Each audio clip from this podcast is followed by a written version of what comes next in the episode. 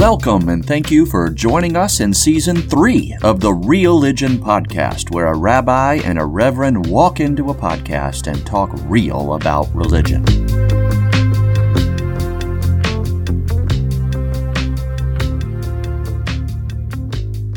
Joel, good afternoon. Howdy, Rabbi Eric. We are back and at it.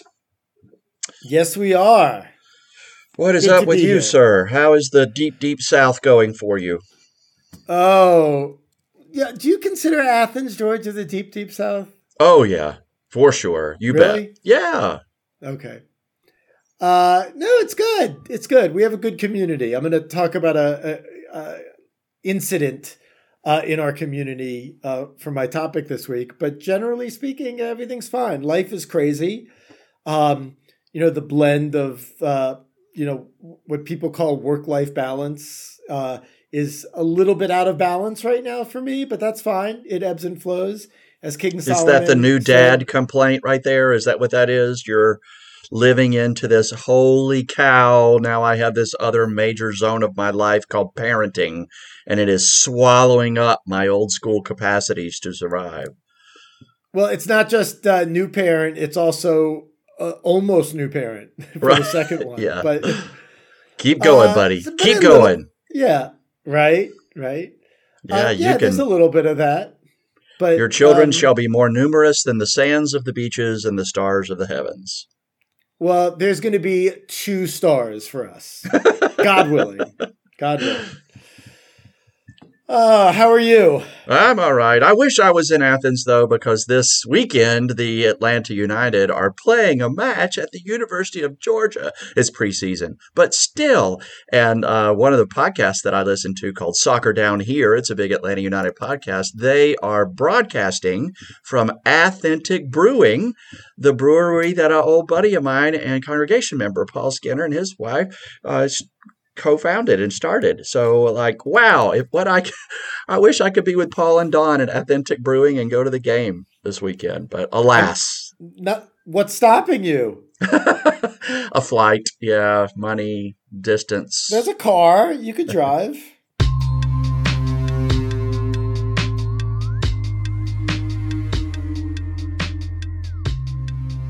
Well, this season we are doing different things. We aren't just throwing out text or scripture or whatever. We're trying to grab something from our world, something that happened in the last week or two, and lift it up before you and wonder about it through our various faith lenses. So let's get into uh, another episode of season three. Let's do it. What have you been thinking about this week? Oh boy. Okay. So this morning I was listening to a podcast from the New York Times, and it's something like we need to talk about COVID, and uh, it was interesting. They they did a survey about uh, how people feel about the risk of COVID.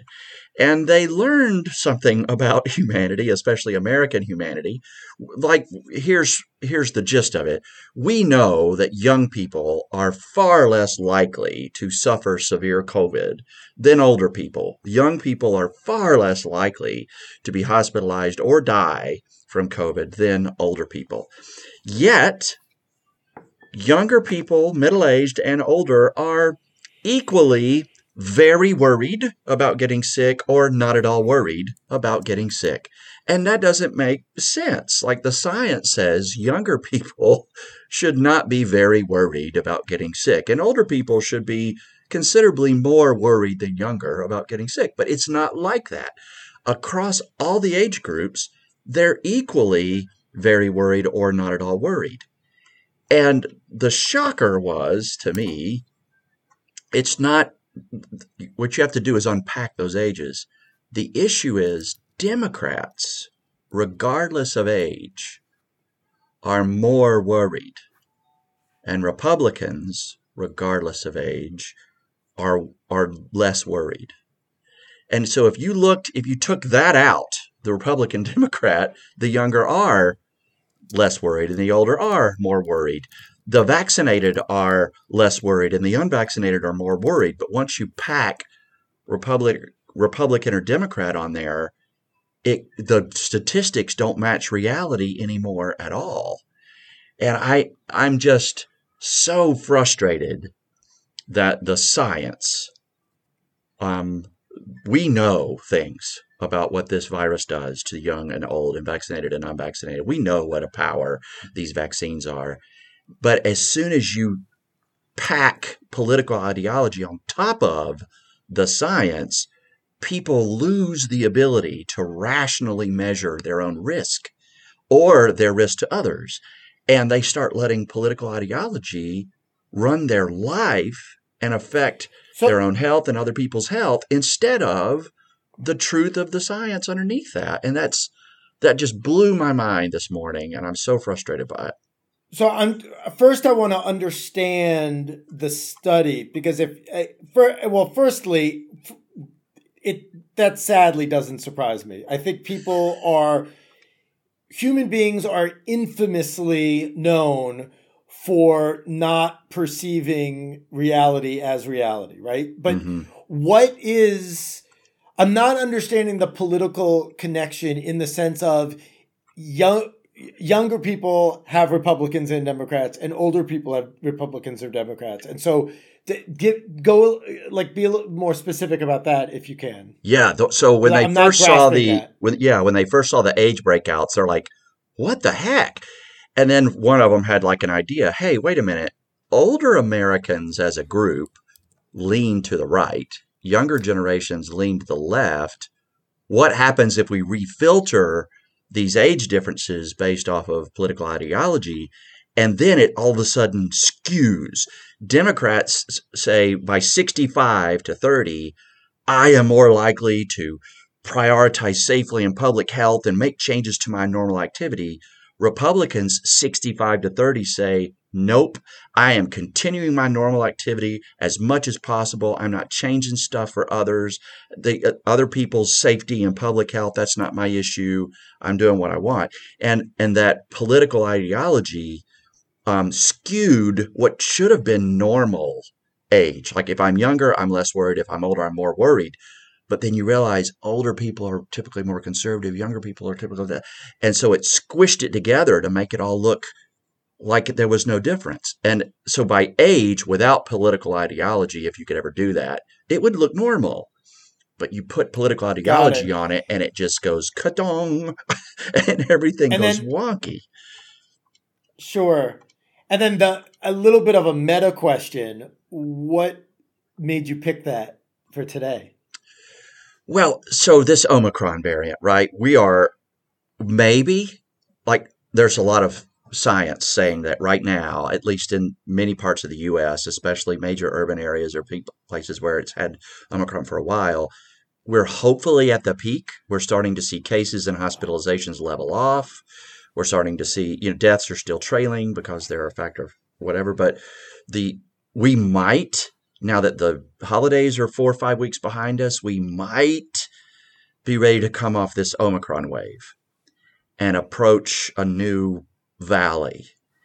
And the issue there for me is can we as citizens make reasonable, rational, responsible decisions about the true amount of risk we are willing to take on ourselves and put on others? And and what I'm sensing is no. We're not able to do that based off of political ideology, not anything else, not the science, but based off political ideology, even in a faith community like like a church. The if you're far right on the political ideology, you say there is no risk. And even if there is, that's an individual's right to take that risk. We should not be imposing it on the community um, to uh, to dodge that risk. Oh my gosh, just take the mask off and do life normal. And if you're left and way left of center, you're saying, "Oh my gosh, the risk is so scary.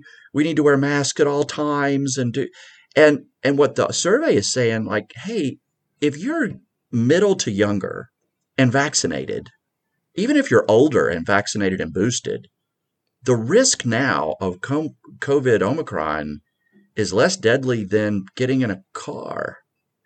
Like it's time for, now for sure for your unvaccinated older folk, it's still the number one killer, higher than cancer and heart disease. But if you're vaccinated and boosted, you're you're taking a bigger risk in lots of other things in your daily life than you are from COVID.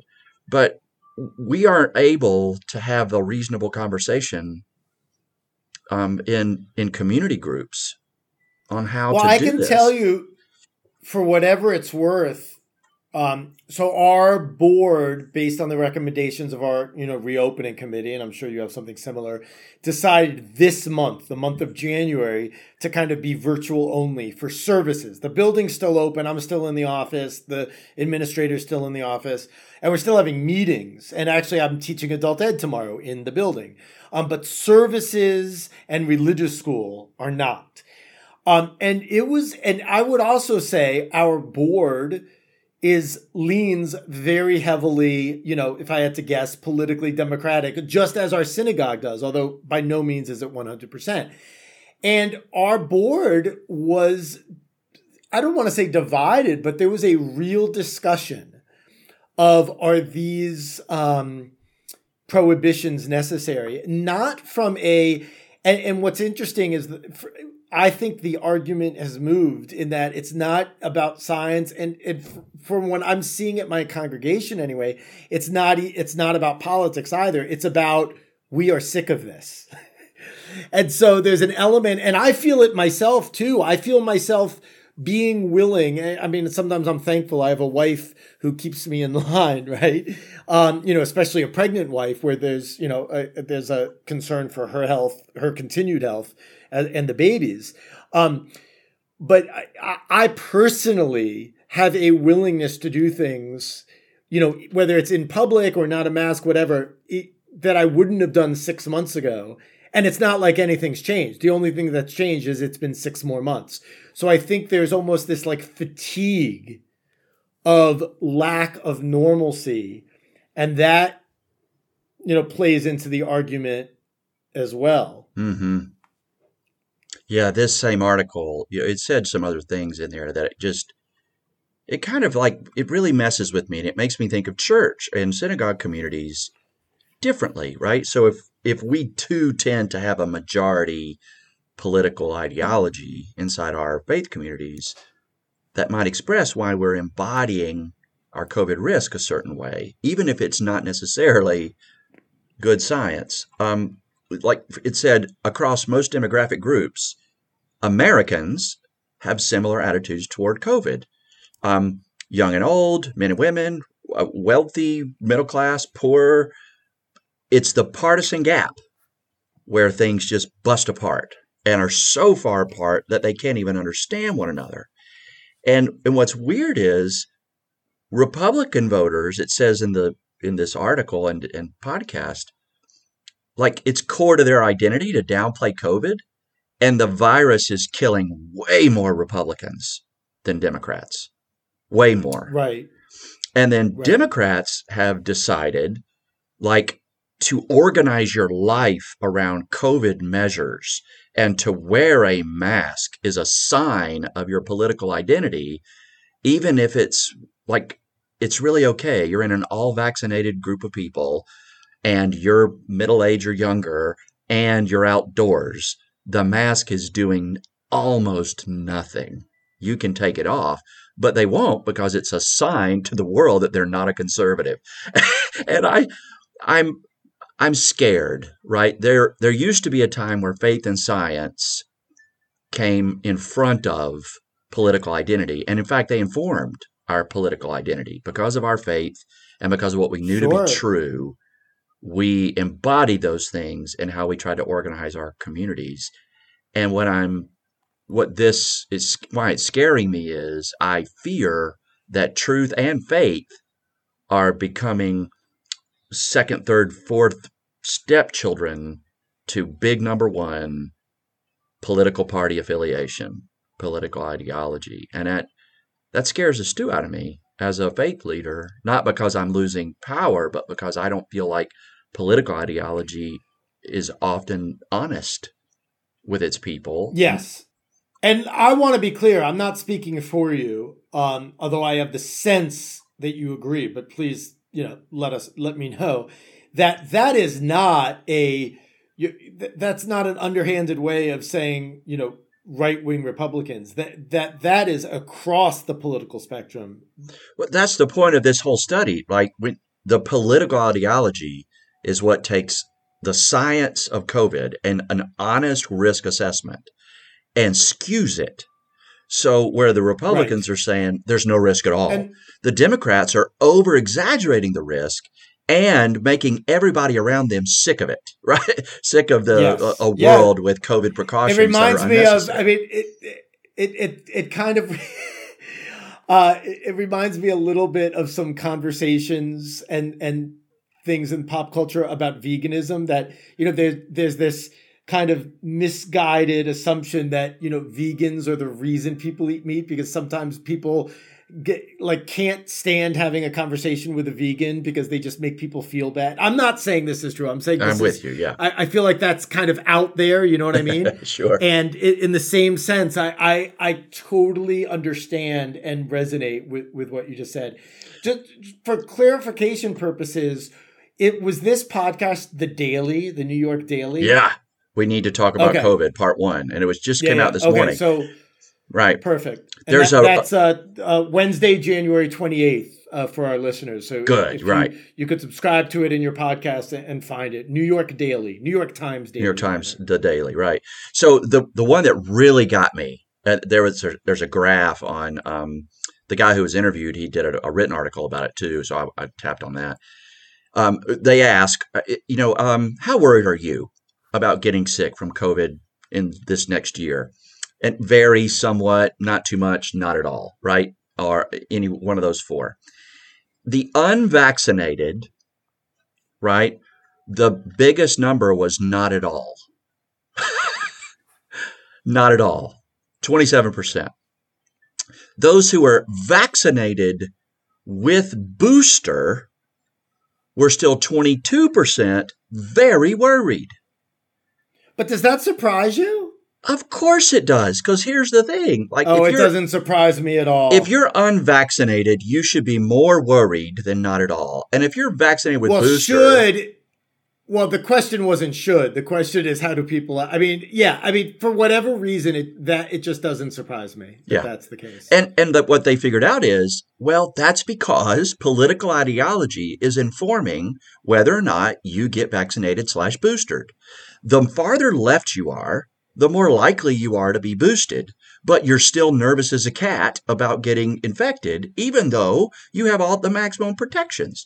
The farther right you are, the less likely you are to get vaccinated at all, and you're not going to be worried about it because all the media has told you not to be.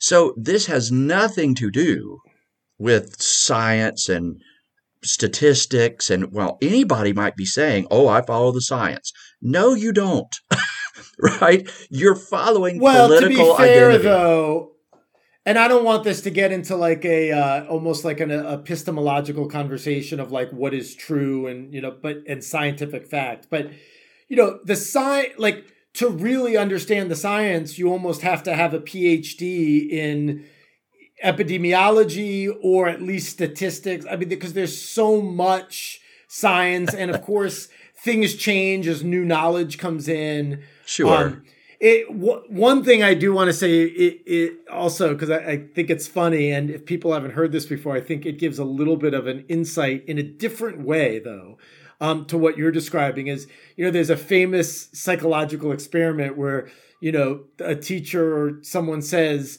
"Okay, close your eyes, raise your hands if you think you're a below average driver." Right, and right. then okay, now raise your hands if you're an above average driver. Okay, then everyone open your eyes. Without fail, much more than half the class, half of the people all the time think they're above average, which is of course absolutely impossible. And so we again, just going back to the we have a very tenuous connection between what we think is reality and uh, you know reality especially in comparison to other things but i digress. No you're spot on. I, for me it comes down to we play poker sometimes. You have a poker night at your house when i was in town and i'd get to come to that. For Not me in a very long time unfortunately it's been a yes. while right. But it, it comes down to like there are people who are who think poker is a 100% game of luck and, and they really don't understand. It's really not. It, it's a game of statistics. There's probability and risk. And if you make a certain size bet, but your probability is a certain amount, that's a good bet or not. And it's a factual situation almost every time. Now, you can bend away from that fact or the probability if you wish and take a greater risk. But there is always a maximum payout at a certain, if I'm four to one odds getting something and I can get five to one money on it, that's a good bet. So you go for it, right? What, what we're finding out is people don't know how to play poker, right? That the idiots um, on, on the far right are all in no matter what. Like you deal them a 2 7 offsuit in the down cards, and they are all in no matter what. And the, which for you non which for you non poker members, if you're playing five card uh, or if you're playing Texas Hold'em and you get two cards, most people think a two three would be worse. But Joel is absolutely correct. The worst two cards you can have in poker as, start, as a starting hand is a two and a seven that are not the same suit because it prevents a flush. And the reason it's worse than a two six or a two five is because there's no straight potential. I'm digressing, but I'm only digressing following Joel's digression. That's so perfect. but then the wacky, you know, scaredy cat lefties are afraid to bet at all times, right? And you could deal them a pair of aces, right? You could say you're young and you're vaccinated. And they're like, yeah, but I don't, I fold. I fold. I, I don't think I should play this hand. Right? And you're like, oh my gosh, right? Come on, y'all. Like, there's a reality here.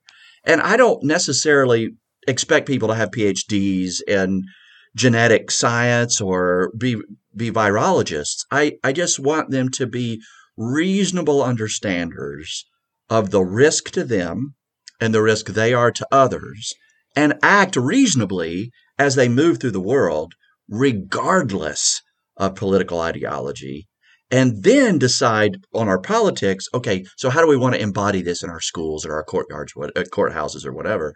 And for that also to be based on real statistical probabilities in science, as opposed to the gut of a political ideology. I'm I am more sick of political ideology running everybody's lives than I am COVID running people's lives.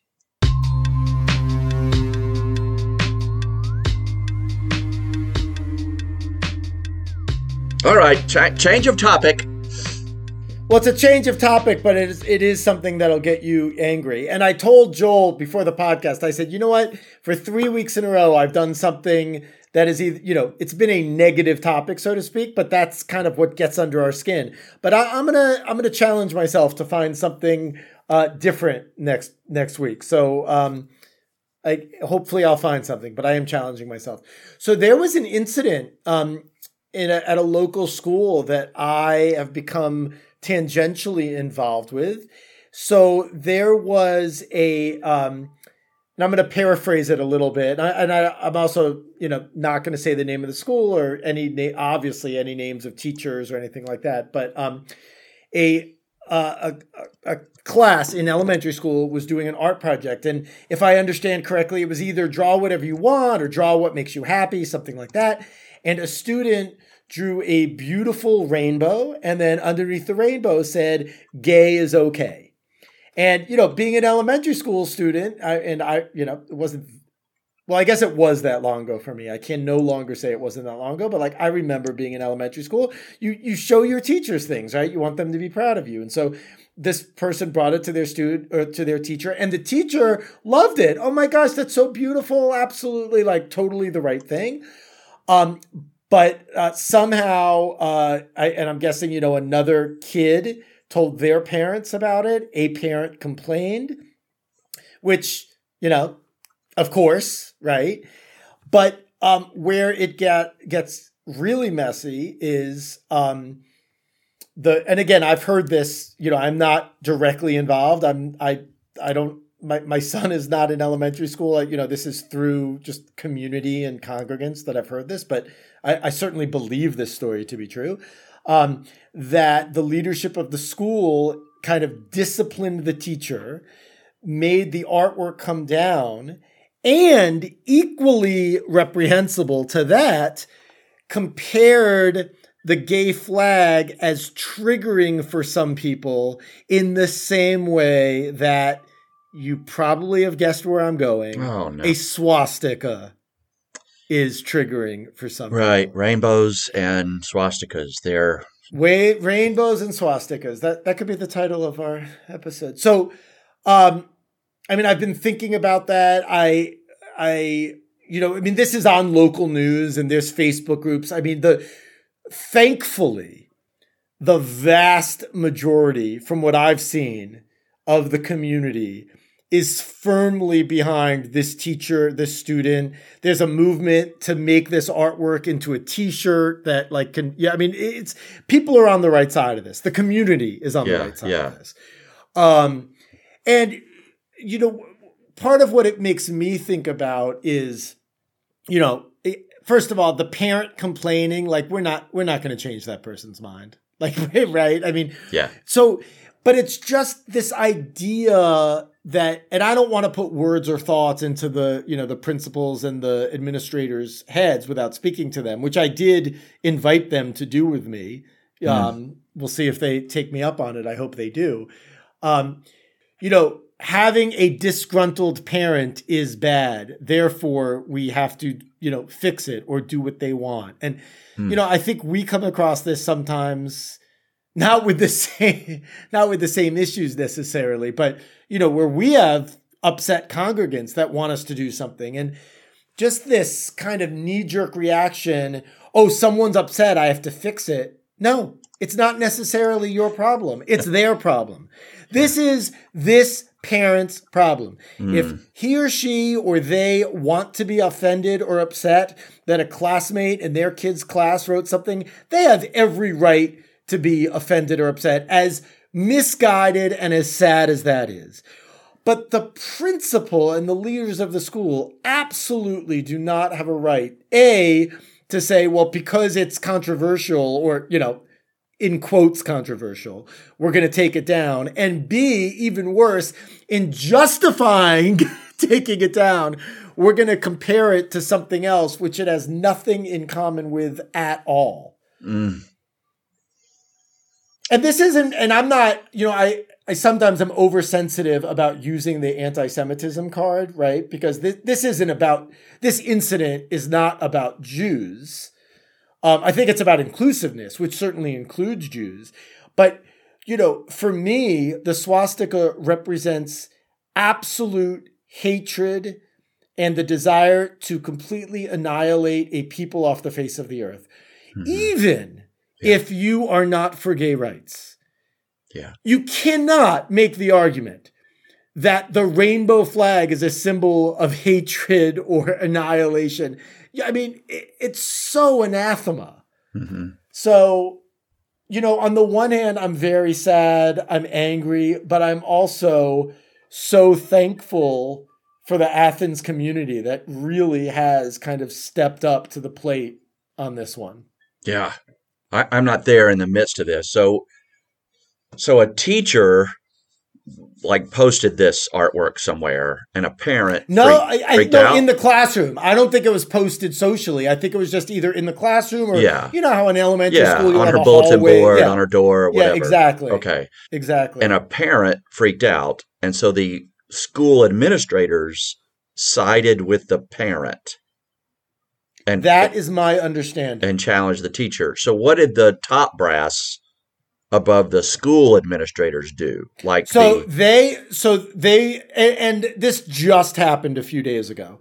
Um, but the superintendent put out a letter, a public facing letter yesterday that I saw that was, um, it was unabashedly clear. Um, and again, I, I don't have it in front of me right now, but um, it was clear in uh, rejecting a the comparison of the swastika and the flag Mhm. and B, saying unequivocally that we are inclusive of all and this behavior, namely the behavior of the school, not the behavior of the student. Again, just to be very clear, that the behavior of the school is not who we are or who we want to be and that there will be action.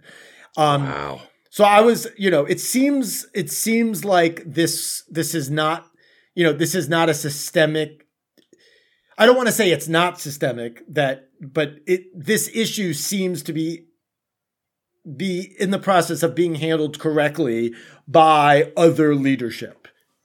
Yeah, you would hope like so the teacher who gets pushed on by the parent, right? And then the parent takes it up a notch. And so the local school administration defends the reasonable um, sign of inclusiveness. And so the, the parent takes it up a notch. And so the county administrators defend the line. But it sounds like the big mistake was that the school administration and the Correct. teacher and the top brass are cool, but it's the local principal and, or associate you know, principal I, or whatever.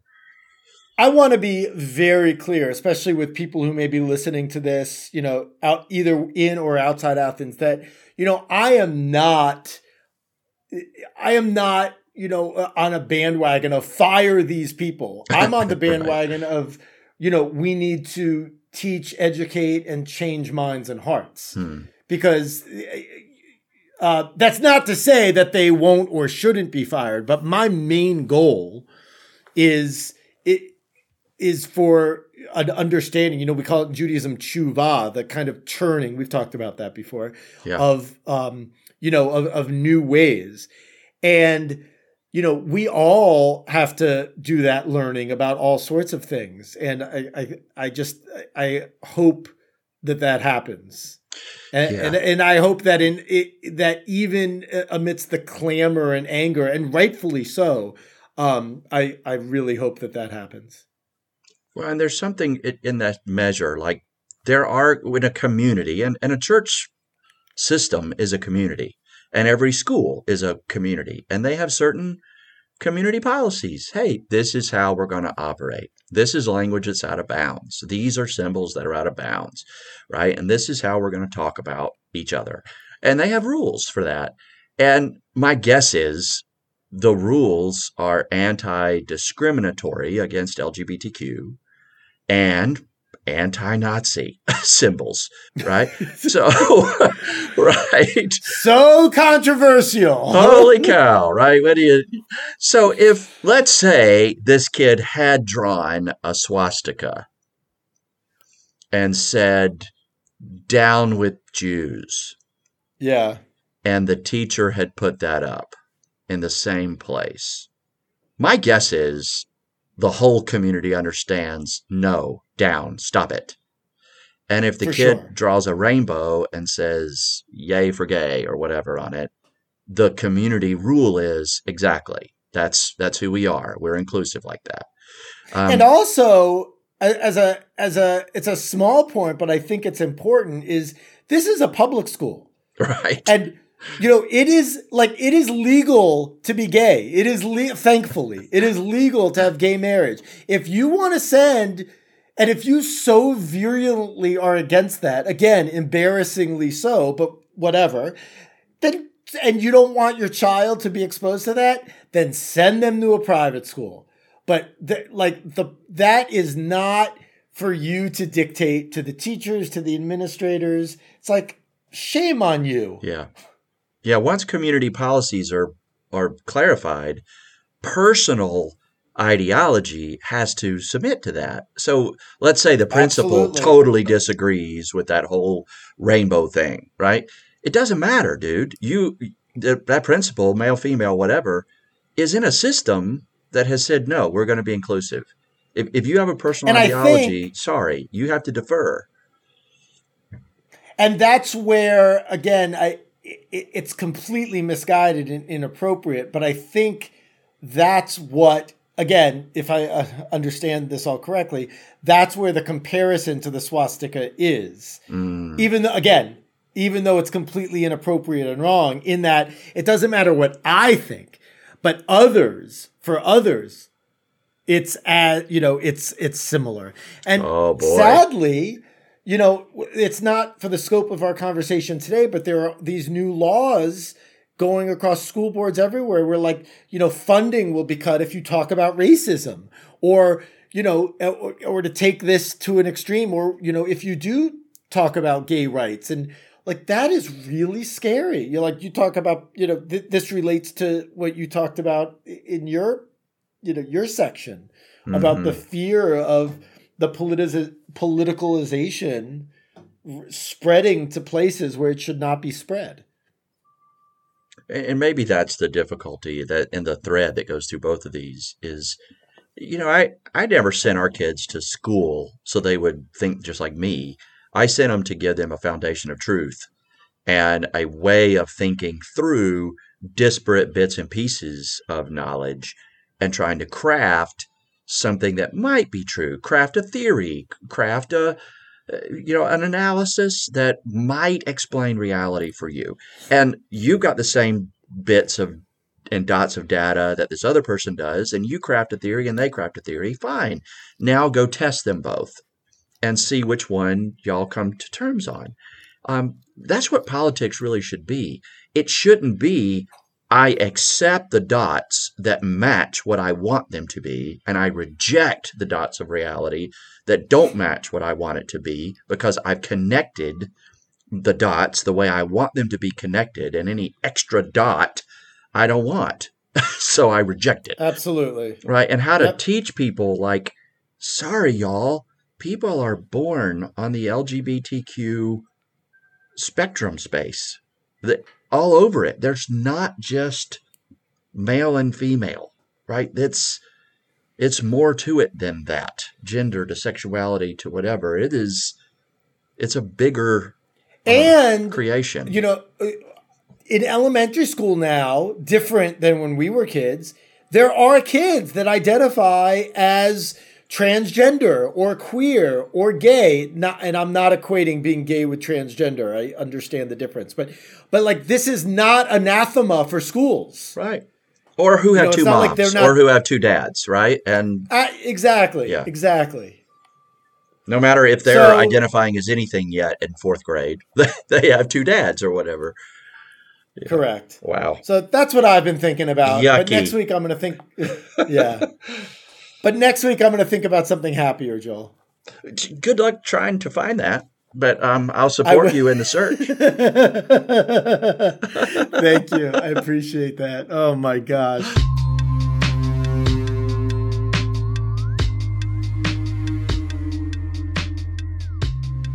Well, keep it real, everyone. Hope uh, hope you all have had some things this week uh, for you to think about, also, and possibly in a faith related way.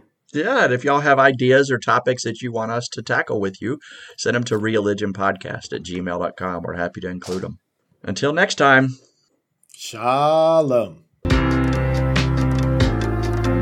Thank you for joining us on the Religion Podcast today, where a rabbi and a reverend walk into a podcast and talk real about religion. I'm Reverend Joel Talbert, and on behalf of Rabbi Eric Linder and all the religion fans out there, we thank you for being with us today and invite you to send us any feedback or suggestions or topic ideas to religionpodcast at gmail.com. Until next time, keep it real.